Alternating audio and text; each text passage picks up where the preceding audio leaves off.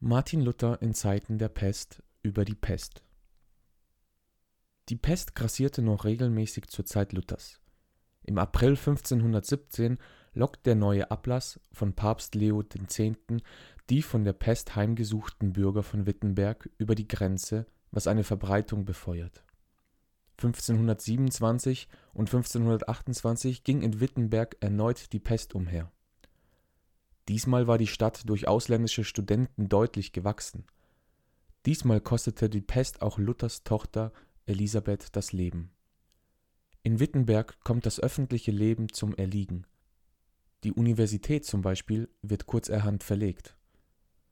Luthers Erfahrungen mit dieser Zeit prägten selbst seine Ausführungen im Großen Katechismus, der 1529 erscheint. Zum zweiten Gebot führt er aus Darum haben wir auch zu Lohn, was wir suchen und verdienen: Pestilenz, Krieg, Teuerung, Feuer, Wasser, ungeraten Weib, Kinder, Gesinde und allerlei Unrat. Wo sollte sonst des Jammers so viel herkommen? Es ist noch große Gnade, dass uns die Erde trägt und nähret. 1527, als die Pest am Anschwellen ist, besteht für viele Pfarrer und sonstige Bürger aus der sozialen Oberschicht die Möglichkeit, in eher sichere Quarantänezustände zu fliehen. Da Luther hier mehrfach um Rat gefragt wird, entsteht die interessante Schrift Ob man vor dem Sterben fliehen möge. Luther hält die Waage ziemlich ausgewogen. Er bestätigt das Recht zum Fliehen, unterstreicht aber auch die Pflicht zum Bleiben, obwohl auch für ihn die Möglichkeit besteht, zum Kurfürsten zu fliehen bleibt er in Wittenberg. Hier wird das von ihm bewohnte Kloster schnell zu einem Lazarett.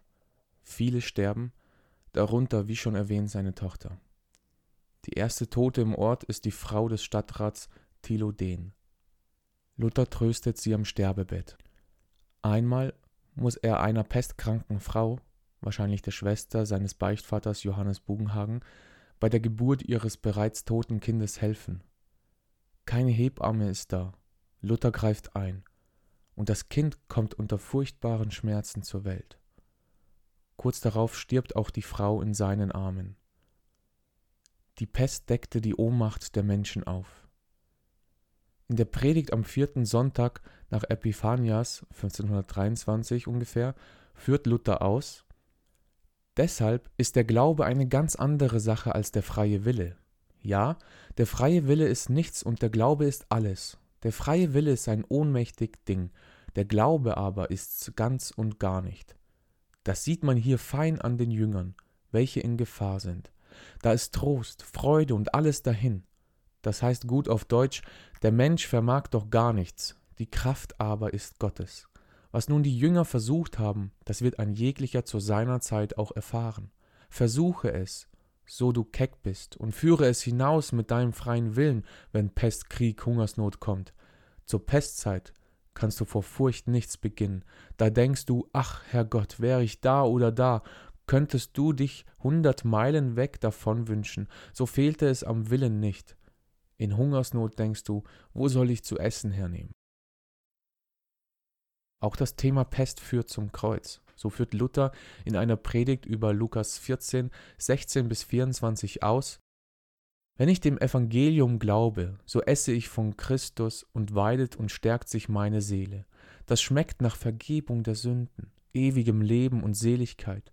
Wenn wir im Tode Sünden, Pest, Lebensmittelknappheit, Gefahr, Schrecken, Furcht und allerlei Jammer sind, das ist unser Hunger und Durst, da bedürfen wir dieser Speise. Und eben diese sind es, die in solchen Nöten sind, welchen diese Speise recht schmeckt.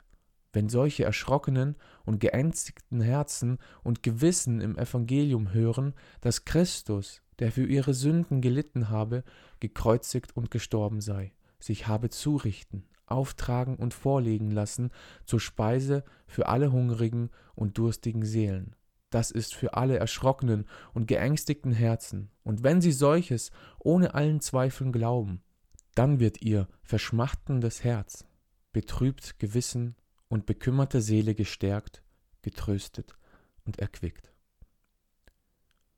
Überhaupt ist die Pest ein häufiges Illustrationsmittel in Luthers Predigten.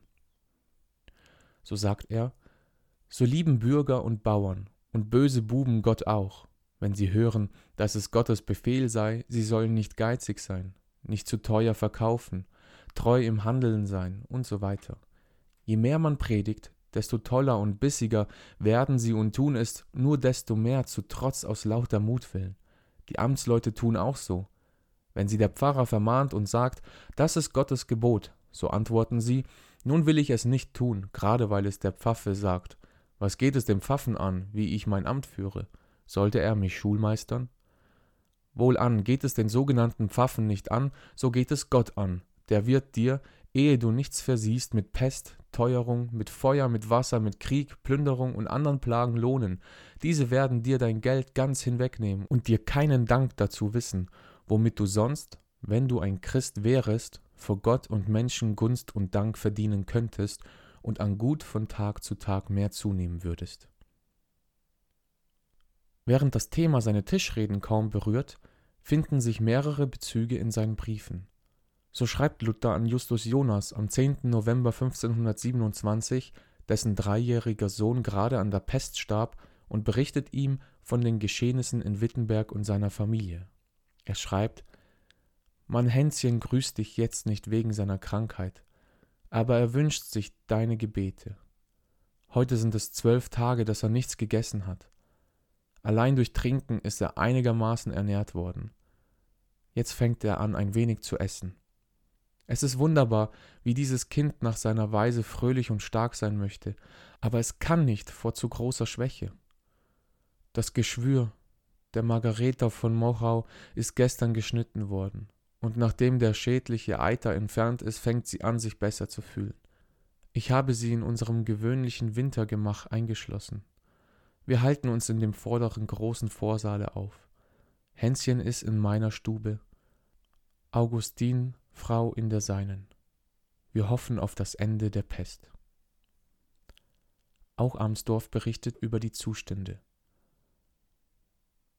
In meinem Hause hat ein Hospital angefangen. Hanna, Augustins Frau, hatten sich die Pest gehabt, kommt aber wieder auf. Margareta von Mochau hat uns durch ein verdächtiges Geschwür und andere Anzeichen Furcht eingejagt, obwohl es ihr auch wieder besser geht. Ich fürchte sehr für meine Käthe, die ihre Niederkunft nahe ist. Denn auch mein Söhnchen ist schon seit drei Tagen krank, isst nichts und es geht ihm schlecht. Man sagt, es sei der Durchbruch der Zähne, aber man glaubt, dass beide in so großer Gefahr sind. Denn die Frau des Kapellans Georg, die ebenfalls der Niederkunft nahe ist, ist von der Pest gepackt. Aber man bemüht sich jetzt darum, ob auf irgendeine Weise das Kind gerettet werden kann. Der Herr Jesus stehe ihr barmherzig bei. So sind äußerliche Kämpfe, innerlich Angst und gar harte. Christus sucht uns heim. Ein Trost besteht, den wir dem wütenden Satan entgegensetzen. Wir haben nämlich das Wort Gottes, um die Seelen der Gläubigen zu erhalten, wenn er auch immer die Leiber verschlingen mag.